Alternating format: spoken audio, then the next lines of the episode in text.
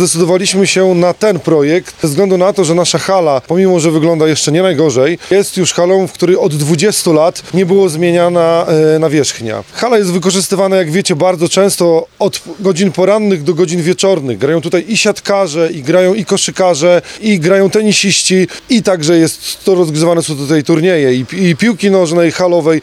Także naprawdę wiele dyscyplin sportowych jest w naszej hali uprawianych bardzo często, a nawierzchnia jest już wyślizgana, jest już po prostu bardzo zmęczona. No, grozi to, jak nie teraz, to w najbliższej przyszłości, być może jakimiś kontuzjami.